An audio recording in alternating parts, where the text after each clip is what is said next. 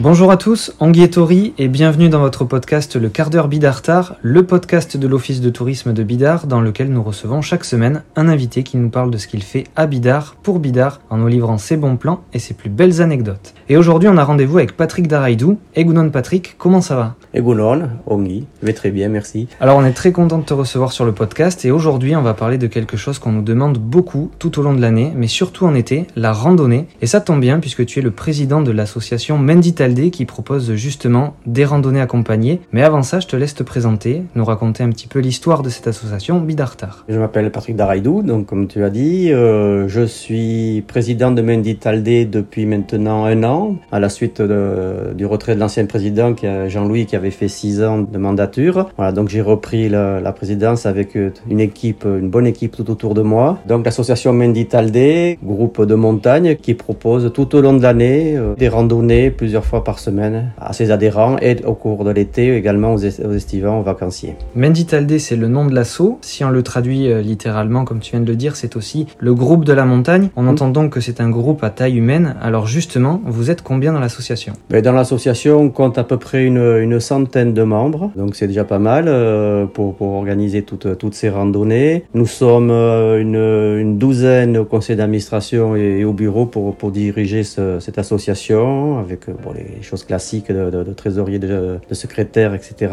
Et également des animateurs pour organiser les, les randonnées. Alors vous sortez en rando toute l'année et l'été vous proposez aux vacanciers de se joindre à vous pour découvrir le Pays Basque différemment. Alors comment ça se passe quand on veut se joindre au groupe? Est-ce qu'il faut réserver à l'avance? Est-ce qu'il faut avoir un niveau de marche confirmé? Finalement, comment ça se passe une journée type à vos côtés? Bon, mais c'est assez simple pour euh, rejoindre les randonnées du jeudi. Donc déjà par l'Office du tourisme, puisque nous sommes référencés auprès de l'Office du tourisme qui donne des indications, je crois, auprès des campings, des hébergements euh, de l'été. Voilà, et également, c'est indiqué les références de, l'association, donc mon, mon, numéro de téléphone. Et souvent, ce sont des, des vacanciers qui m'appellent quelques jours avant pour connaître un petit peu justement les, les modalités. Il n'est pas nécessaire de s'inscrire euh, à l'avance. On peut venir même au dernier moment. On demande, c'est pas un niveau exceptionnel de, de, marche, mais quand même des gens qui savent un tout petit peu marcher, hein, surtout en famille, dire qu'on s'assure que les gens sont bien équipés, euh, euh, comme le nom l'indique, c'est la randonnée en montagne, même petite montagne, mais c'est quand même euh, un petit niveau qui permet de, de découvrir le, le, Pays Basque comme ça. Donc avoir des bonnes chaussures dans un premier temps, et ensuite euh, au niveau des parcours, vous les choisissez à l'avance, comment ça se passe? Tout au long de l'année, les, les, les, parcours, nous organisons un programme euh,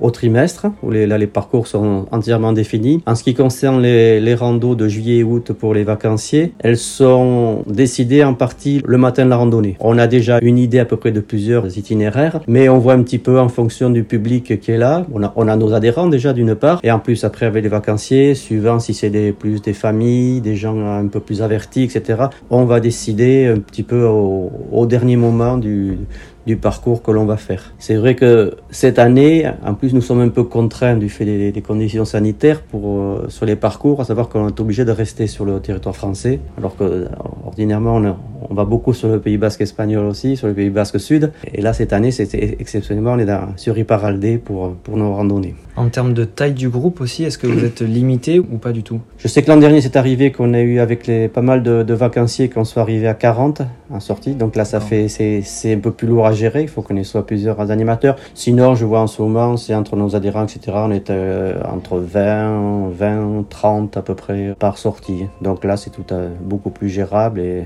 il n'y a pas de souci de ce côté-là. Hein. Alors, parmi les membres de l'association, est-ce que vous comptez des guides de montagne qui ont justement l'expérience et la connaissance de toutes ces centaines de sentiers de randonnée qu'on peut trouver dans le secteur? Ben oui, justement, on a, bon, on a plusieurs animateurs qui font partie du conseil d'administration. Actuellement, on compte euh, 10 animateurs à savoir des, plus anciens justement, qui ont une, très grande expérience de la montagne basque et qui connaissent beaucoup de choses. On en a quatre ou cinq comme ça qui ont, une très grosse expérience, qui connaissent tout, euh, soit les, sentiers, les noms de chaque pic, des choses un petit peu euh, hors piste aussi. Heureusement, depuis cette année, on a deux nouvelles animatrices qui, ont voulu prendre également en charge des, randonnées, qui apprennent petit à petit à, à mener une randonnée. Pour les animateurs, il, y a des formations qui se font. Hein. Tu me parlais de, de guides. Nous sommes adhérents de la Fédération française de randonnée pédestre, hein, la FFRP, et il y a des, stages, des formations qui sont organisées, et tous nos animateurs ont une formation euh, auprès de, ces stages, hein, qui font ces stages pour, être bien formés. Hein. Sur les derniers, ça n'a pas été possible parce qu'il y, y, avait bien sûr une suspension de ces formations, mais on, a assuré une formation par nous-mêmes,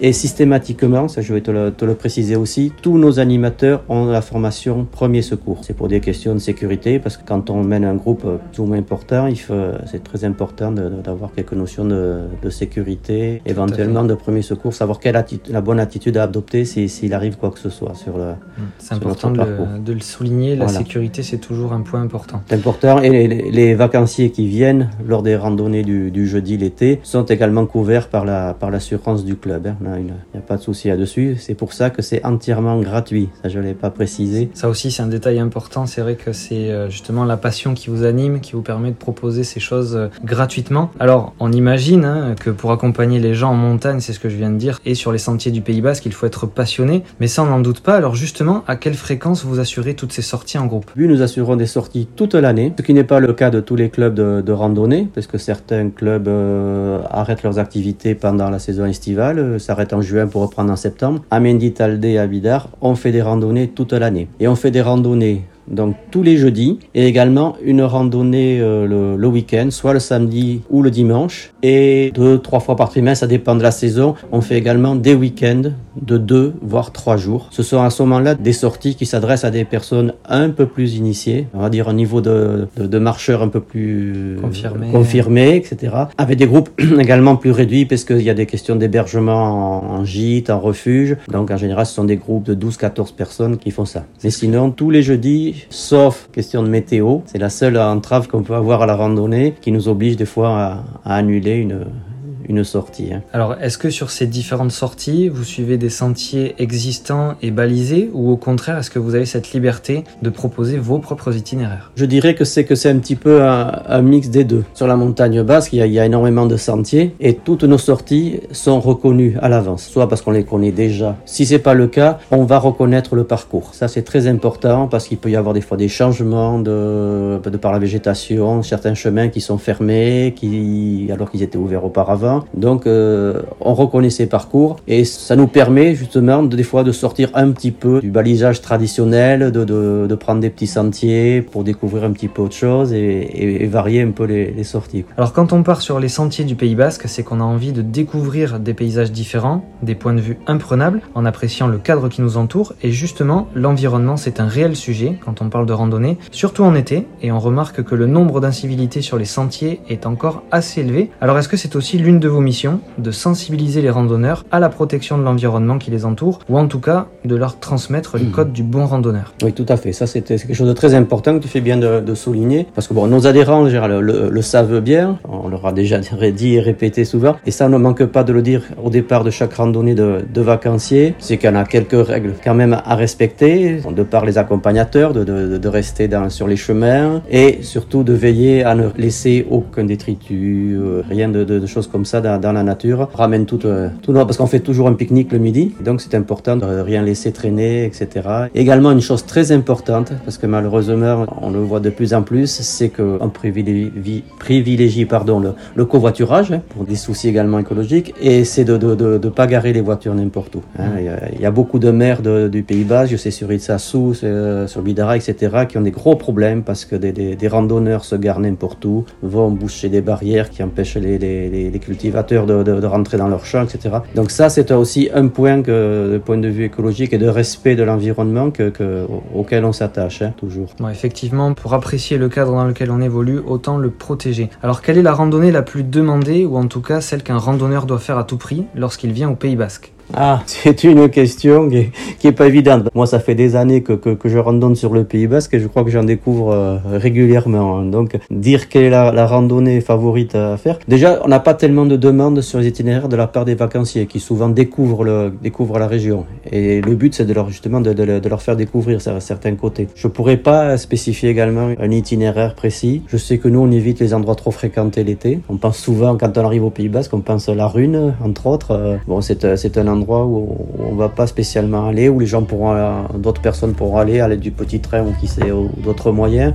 On essaie plutôt de leur faire découvrir des endroits un peu plus, un peu plus insolites, euh, qui va permettre de découvrir également un peu de, un peu de faune, de flore, puisqu'on a des personnes qui connaissent bien ça aussi. Euh. Il y a tant d'endroits, que ce soit sur la Bourle, la Basse-Navarre ou jusqu'en Soule, que c'est difficile de dire le, de privilégier un site particulier. Alors justement, tu viens d'évoquer la faune qu'on peut hum. rencontrer euh, au cours des randonnées. Quel type de, de faune justement on peut, on peut être amené à croiser au cours de, ces sorties Alors il y a plusieurs choses. Justement, c'est ce qu'on s'attache souvent. On, on, programme souvent pendant l'été. C'est une, destination qui c'est les Peñas de Ichushi, qui, est un endroit assez particulier avec des falaises où on va trouver énormément de vautours. Alors ça, c'est surtout quand on a des familles avec des enfants, etc. C'est très intéressant. Je sais que l'an dernier, on a eu en plus la, chance d'avoir plein de vautours qui, qui étaient sur, une carcasse de, de brebis, donc c'était quelque chose d'assez particulier. Et les potiocs, inévitablement, donc ça, ça ravit toujours tout le monde et qui connaît pas ça. Les brebis, les... Les bêtissous peut-être, parfois Des bêtissous aussi. Là, donc la recommandation aussi de pas de pas s'en approcher, de te faire attention. Même, même au niveau des potiocs, bien sûr,